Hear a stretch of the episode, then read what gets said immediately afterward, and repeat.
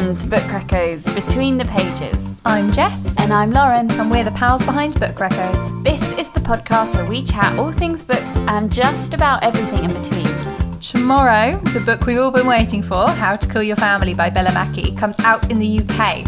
So we're going to delve into it today, but don't worry, it'll be spoiler free as always. And you might remember how excited we were to receive our early copies back on our summer Reccos episode. So fasten your seatbelts, everyone, we're going in.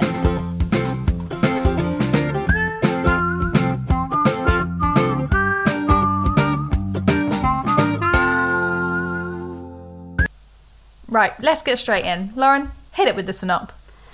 Grace has killed six family members without being caught, but now she's in prison for murder she didn't commit.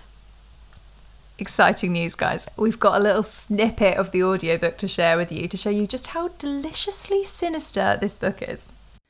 Despite my crimes, I'm told I've received letters by the sackful, professing love, admiration, asking me where I bought the dress I wore on the first day of my trial. Roksanda, if you're interested. That terrible Prime Minister's wife wore something very similar just a month later, unfortunately. Often hate mail. Sometimes mad shit where the writer thinks I've been sending them messages through the air. People seem to really wish to know me, to impress me, to emulate me. If not in my actions, then at least in my sartorial choices. It matters not, since I don't ever read any of it. My lawyer scoops it all up and takes it away. I've no interest really in what I represent to strangers sad enough to put pen to paper and write to me. Perhaps I'm being too kind to the general public, ascribing to them a more complex set of emotions than they deserve. Maybe the reason for such sustained and frenzied interest in my case is best ascribed to Occam's razor, the theory that the simplest answer is usually the correct one. In which case, my name will live on long after I am dead for the most prosaic reason of all merely because the idea of a love triangle seems so dramatic and grubby. But when I think about what I actually did, I feel somewhat sad that nobody will ever know about the complex operation that I undertook. Getting away with it is highly preferable, of course, but perhaps when I'm long gone, someone will open an old safe and find this confession. The public would reel after all, almost nobody else in the world can possibly understand how someone, by the tender age of 28, can have calmly killed six members of her family, and then happily carried on with the rest of her life, never to regret a thing.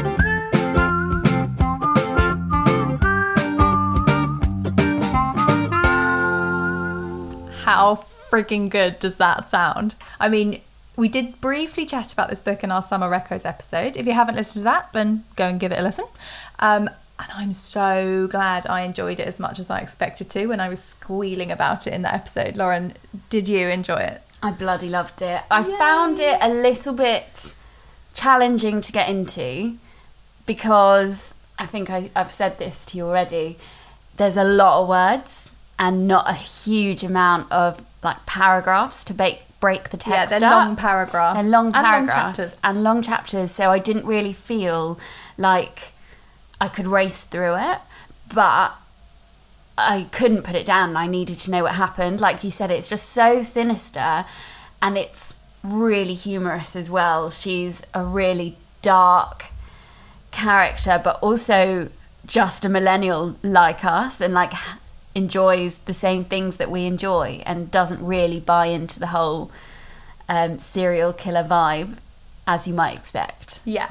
Oh yeah, she's not a traditional serial killer. No, she's quite surprising. Oh, it's so great. So this is actually my um, first Bella Mackie book. She's best known for her book Jog On, which I think a lot of people expect me to have read because of my marathon training, but it's very heavily associated with mental health and for some reason I find those books quite anxiety inducing, even though it's not the point of them.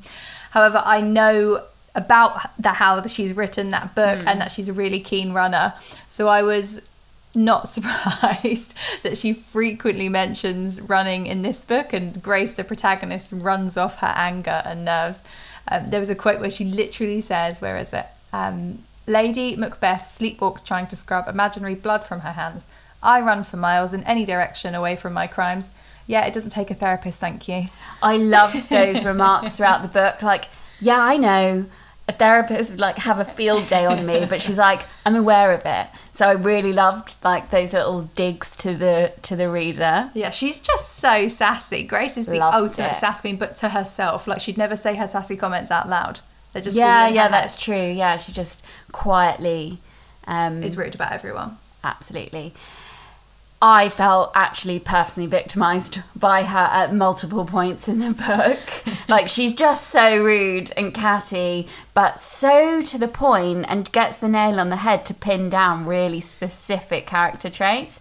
Um, and I think she like takes the piss out of people who live in Clapham and have dreamcatcher tattoos, and you know that's pretty much me in a nutshell. Yeah, so- she did. I was actually going to text you at the time, and I was like, I'll save it for the pod because she literally talked about me at one point. I don't know if you noticed. The quote is she's describing um, her best friend Jimmy's type as carries jute bags that had independent bookshop logos on them and work for charities. Yeah, That's me. Luckily, she went on to say that they wear glasses and hoop earrings, and I still don't have my ears pierced. But then she said, likes a cup of tea intensely. intensely, And they brought it back the- round to me yeah, again. Yeah. So I'm Jimmy's type. and I quite like Jimmy to begin with. Mm, say no more. um, so big question then: Did you like our protagonist Grace? Yes. I was really rooting for her. Like, same. she's clearly a psychopath. Um, and actually, oh, I really wish I had my copy of Jon Ronson's The Psychopath Test because we could have done it on Grace. Sidebar, that's a really great book. That's a reco. I won't talk about it too much in detail now, but it's really cool. It's a um, piece of non-fiction.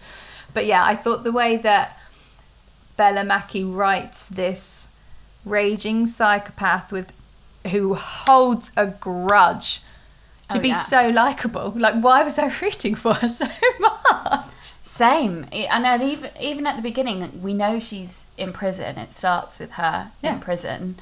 So I'm like, oh god, I know this goes wrong, but I don't want it to go wrong. I want her to, you know, succeed in this, which is really twisted and quite um, clever of Bella Mackie being able to like get us so on board with Yeah. such a Yeah. disgusting main character. So, despite the fact that she um, victimized you, Regina George style, do Mm. you like her?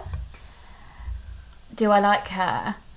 I I think I do. I think she doesn't. She like tries not to go with the crowd, which Yeah, but I not in an annoying way. You know, some people purposely don't like popular things to be cool. She just literally doesn't care for it. Yeah, she just doesn't give a shit. But she also likes quite um, luxurious brands and clothing and does.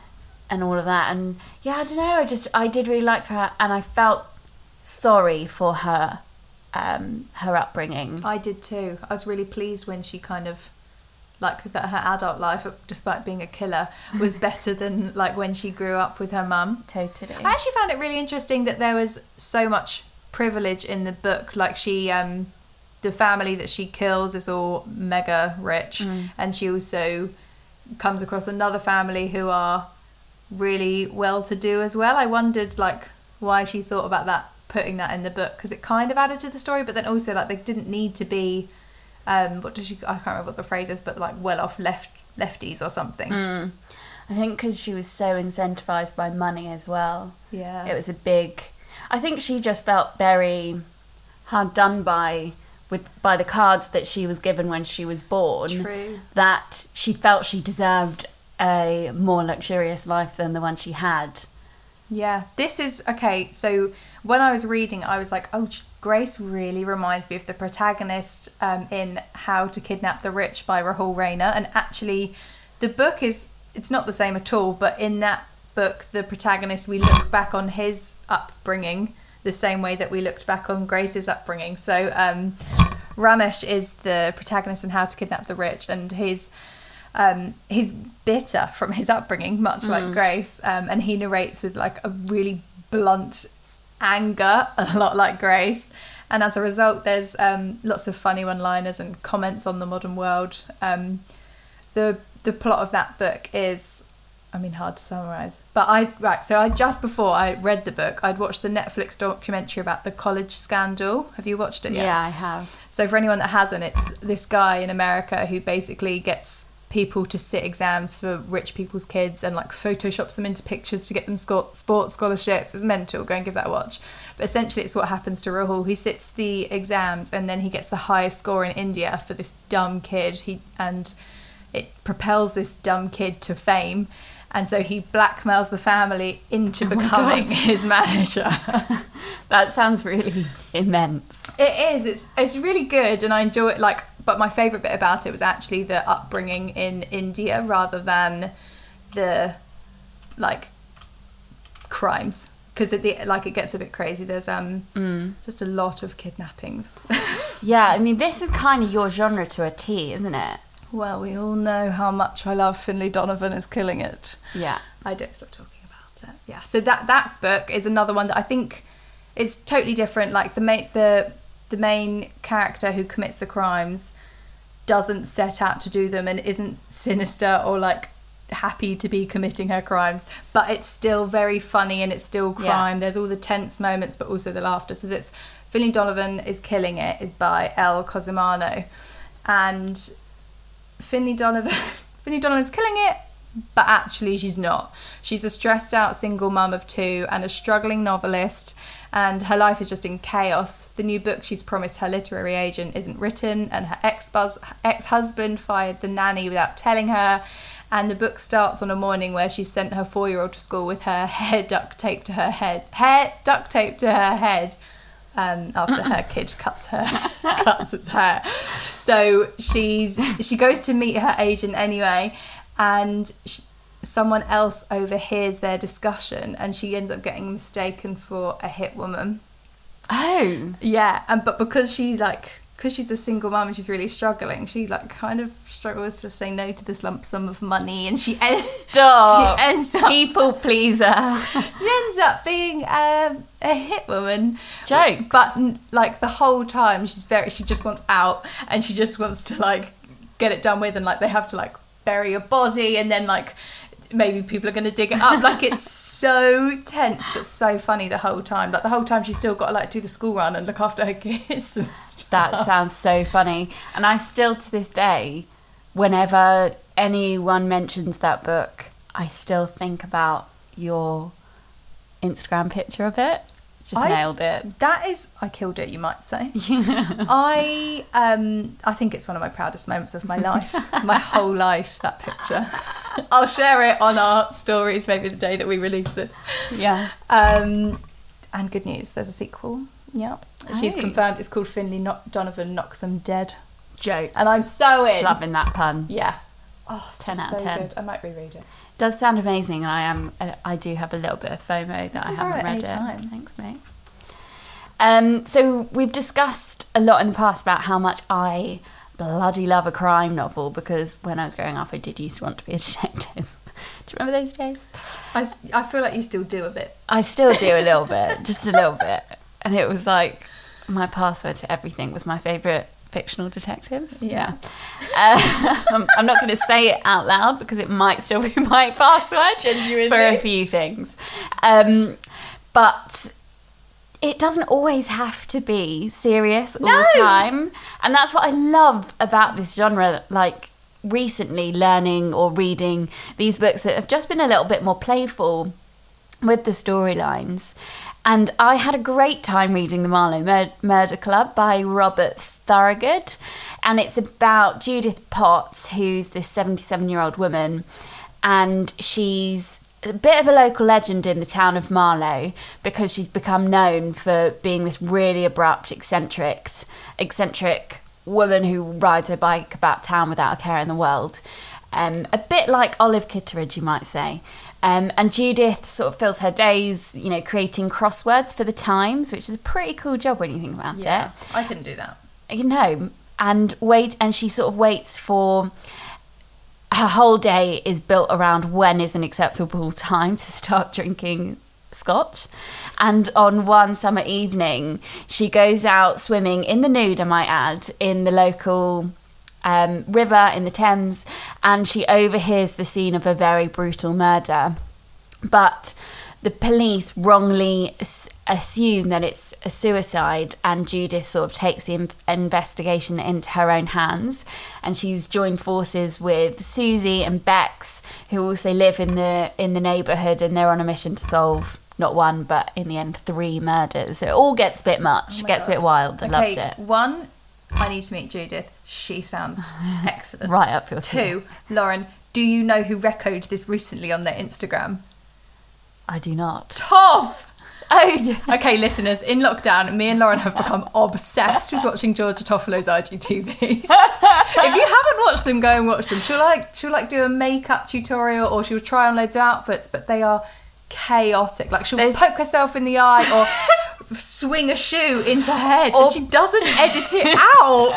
I love it so much, and I do think that we've made now lockdown's finished that they might go a little bit more like normal. I don't want that. I don't want that either because she used to like put together like just outfits for fun in her dressing room at home, and Jess and I would sc- screenshot them because she'd be asking like, "Is this a vibe?" Like I'm kind of feeling it, and it would be the most Yeah. tragic, outrageous outfit that is just not a vibe. Or she'd put like she'd have outfits laid out, and then only once she'd put them on, she'd be like, "Does this even go?" And, and didn't edit it out. Like that's what I can't believe. Yeah, there was a couple where she'd be like, "Guys, this doesn't go," but she And- keeps it in, and I, I love it. Love it. I love it so much. So yeah, we we are now obsessed getting with off Tom. getting off track here, aren't we?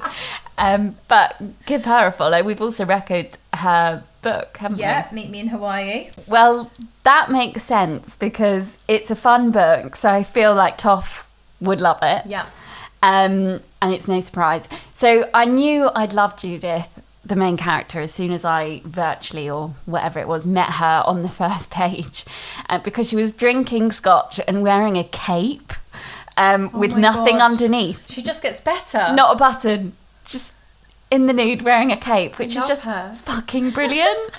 um, and she's about to go skinny dipping. So in many ways, she reminded me, as I've said, of Olive Kitteridge. Um, for anyone who's a fan of Elizabeth Strout's Marmite protagonist, um, and the story was just so far fetched and ludicrous that it worked and it Yeah. was just so funny and I, I you know I just gobbled it all up really and it was really refreshing to read a mystery novel from a new perspective one that's not you know this hard hitting detective and very serious and you know very driven by their job but actually a 77 year old woman and not a detective at all.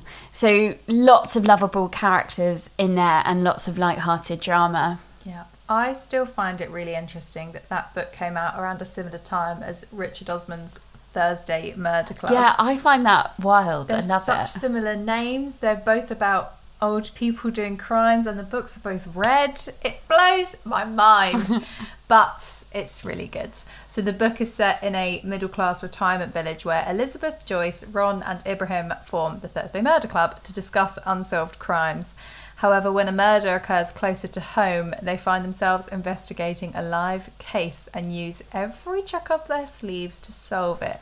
And like literally every trick. Like there's quite a few times where they like play on being old to get um, like clues and evidence, and I love it. Love that. Why wouldn't you? Right? Um, so this is another book with elderly characters that I love. I, what, how many episodes of the podcast have I managed to say that And now? I feel like all but maybe one. I think. I love it.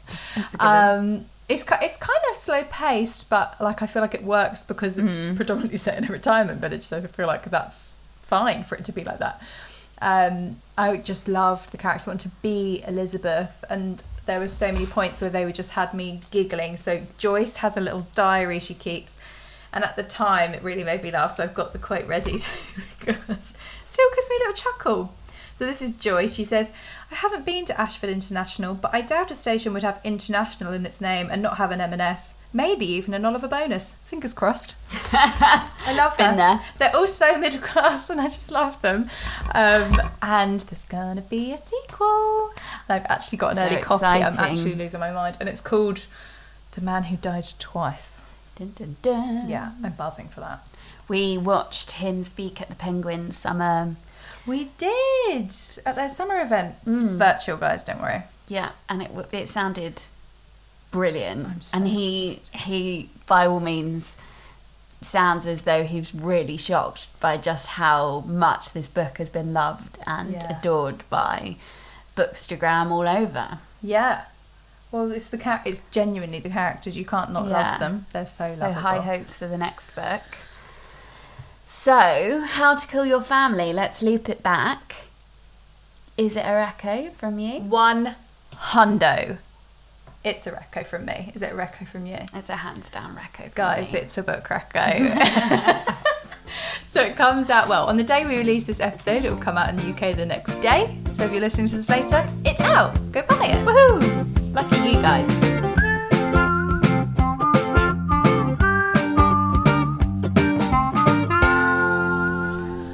Currently reading?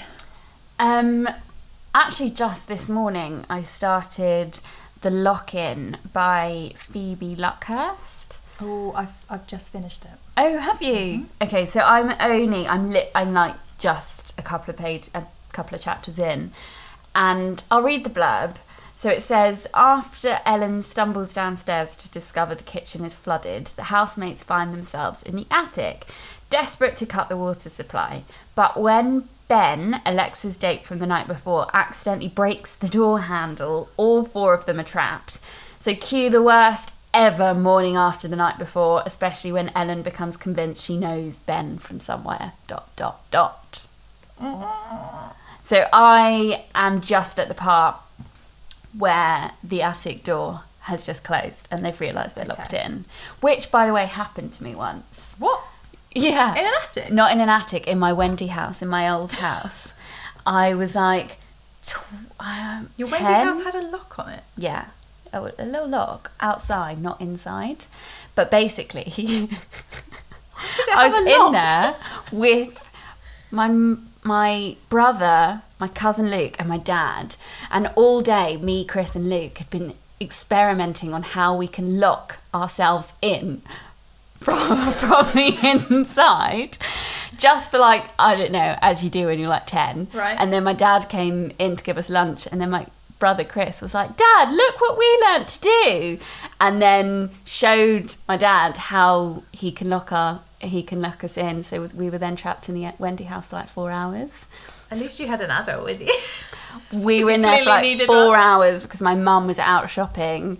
So, and it was really hot. It was a summer day. We were trapped in this Wendy house. Why did you just kick the door down? It's only a Wendy house. But it was like a proper like shed Wendy house. Like it was wooden. yeah, it would have broken. down exactly. It would have broken. so we just we just had a little afternoon in there. In It the got sauna. Very claustrophobic. Yeah. Just write a book about that, shouldn't I? you should. yeah, you could call it the lock-in. Take two. um. So what are you reading, Jess? Oh, you'll be pleased to know what I'm currently reading. Um, this is a book that I bought for 50p in a car park. Oh, I know what book you're. Someone just had a table of books out, and I was like, yeah, all right. I've been wanting to read this one for a really long time, but it's just one of those ones that you just forget to buy, or like, you know, it's been out for so long that why would you buy it new? You'd always get it secondhand. So, anyway, it's One Day by, what the hell is his name? Is it David, David Nicholls? Nicholls, There we yeah. go.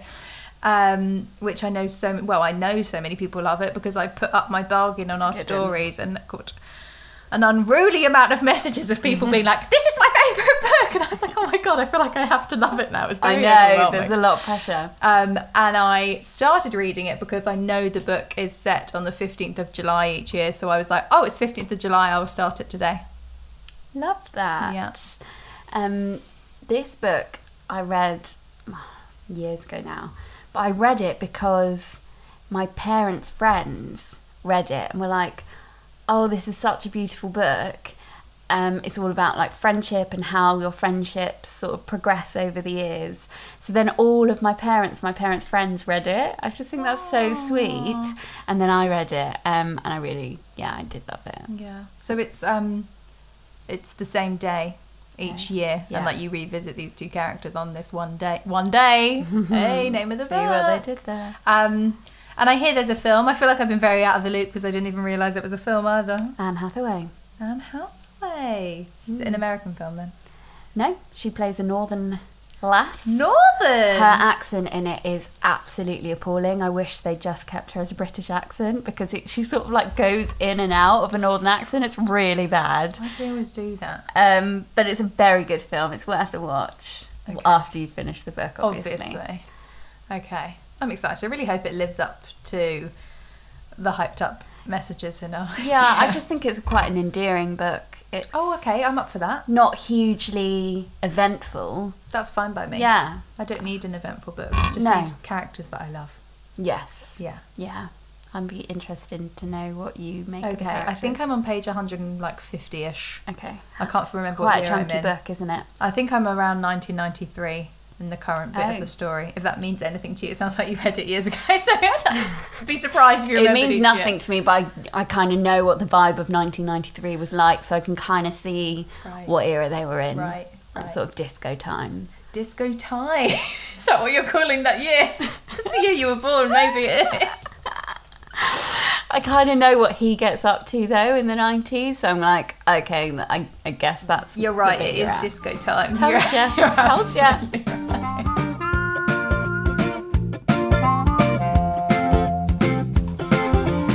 We're giving you a chance to win a July Books That Matter box, which has a dystopian Herland theme. It's full of gorgeous goodies and a copy of The Mercies by Kiran Millwood Hargrave.